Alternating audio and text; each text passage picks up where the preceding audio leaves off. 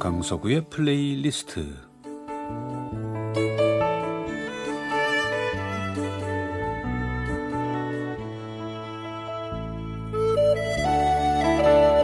제가 살아가면서 느끼는 어떤 저의 생각, 저의 감정 혹은 오래전에 저의 추억과 아름다운 음악을 엮어 보내드리는 시간입니다. 강석우의 플레이리스트 어, 제 기억에 70년대 한 말부터 강남 개발이 본격화가 됐고 80년대 초중반이 지나면서 정말 강남에 많은 새 아파트들이 보였습니다. 뭐 큰 길 거리마다 그 도로변에는 새로운 건물이 들어섰고 그러면서 강남에 사람이 많아지기 시작했는데 저는 그때 강북 보문동에 살 때인데도 하루의 마무리는 거의 압구정동에서 했습니다. 제가 하던 일이 끝나면 친구들은 새로운 카페가 어디 어디 생겼다더라 하는 정보를 주고받으면서 우리들 친구들이 그 카페에 집결하는 거죠. 뭐 지금처럼 SNS나 인터넷이 활성화되어 있지 않은 활성화가 아니라 없었던 시절인데 어떻게들 알았는지 저뿐만 아니라 많은 젊은이들이 압구정동에 모여들기 시작했습니다. 그래서 압구정동은 뭐 큰 길이든 이면 도로든 젊은이들이 뭐 말 그대로 바글바글 넘쳐나던 시절이었는데 사람이 먼저 모이던 건지 카페가 먼저 생긴 건지는 모르겠으나 젊은이들의 아지트가 된 카페가 엄청 생겼습니다. 뭐 새로 짓는 건물마다 지하에는 예외 없이 카페가 들어선 것 같아요. 그때는 지금처럼 1층이나 2층에 카페가 들어서는 것 어, 그때는 이상한 일이었습니다. 지금은 커피숍이나 카페가 거의 지상인 뭐 1층, 2층에 들어서는데 요즘 유행과는 문화가 전혀 다른 때였는데 왜 그랬을까요? 지금의 젊은 세대는 밝고 화려한 곳을 좋아하는 듯한데 우리 때 젊은이들은 그 지하의 컴컴한 것을 좋아한 거였을까요? 하여튼 그때는 컴컴한 지하 카페가 참 많았습니다. 뭐 어떤 카페는 들어가면 워낙 깜깜해서 보이지가 않아서 한참을 앉아 있으면 그때 여기저기에 앉아 있는 사람들이 보여서 어 카페에 사람이 많구나 하기도 했으니까 어, 저희 그때는 커피의 맛보다는 팝 음악이 좋은 카페를 선호하기도 했는데 뭐 역시 제일 핫한 카페는 아무래도 뭐 속된 말로 물이 좋은 카페였죠.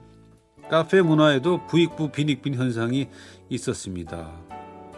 그리고 얼마 지나지 않아서 카페의 각 테이블마다 전화기가 설치가 되면서 어, 다른 테이블에 마음에 드는 사람이 보이면 그쪽 테이블로 전화를 연결해서 만남을 갖기도 했다는데 뭐 그 문화는 어, 저희 다음 세대들의 것이어서 뭐 저는 그 혜택을 누리지는 못했습니다. 그리고 지금 시각으로 보면 참 끔찍한 일인데 그때는 카페에서 담배를 피울 수 있던 시절이었습니다. 지하 카페마다 얼마나 담배들을 태우는지 연기가 자욱했고 담배를 안 피우는 사람도 카페에 잠깐 있다 나오면 머리에 옷에 담배 냄새가 잔뜩 배서 오해를 받기도 했, 는데 그러고 보면 카페 문화가 많이 바뀌었죠. 그때 압구정동을 같이 배회하던 제 후배가 있는데 지금은 압구정동에서 부동산을 하면서 아직도 그 압구정동을 지키고 있습니다. 그러니까 압구정동을 헤매고 다닐 때가 제가 한 20대 후반 지금이었고 그 동생은 저보다 3살이 아래니까 그 친구는 20대 중반쯤이었겠네요. 저나 그 동생이나 젊디 젊은 빛나던 청춘이었는데 이제는 세월이 흘러 흘러 여기까지 왔네요. 며칠 전에 압구정동 가는 길에 연락이 돼서 그 당시부터 있던 카레집에서 점심을 같이 하면서 이런저런 옛 추억에 대한 이야기를 나누었는데 아무래도 그 동생은 하는 일이 그래서인지 압구정동의 어떤 건물과 그 건물의 주인들의 안부 그리고 뭐 포석정이라든가 만달린 같은 그 당시 유명한 압구정동 식당의 변천사를 주로 얘기하더군요.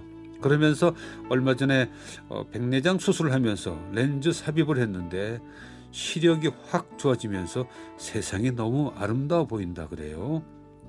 제 눈에는 그 동생이 아직 옛날 그때의 그 어린 티가 얼굴에 가득 남아있구만 웬 백내장 하면서 어, 혼자 미소를 지었습니다. 며칠 전 압구정동에 가서 예전 멤버인 그 동생을 만나 식사하면서 타임머신을 타고 80년대로 휙 날아갔다 왔습니다. 얘기를 나누면서 많은 그 당시 보았던 젊은 얼굴이 떠올랐고 골목골목마다 우리의 발자국과 함께 남아있는 추억이 슬금슬금 또 아련함과 함께 살아난 시간이었습니다. 그때는 제가 겨울나그네라는 영화를 찍던 시절이에요. 겨울나그네라는 영화의 첫 장면에 등장하는 음악이죠.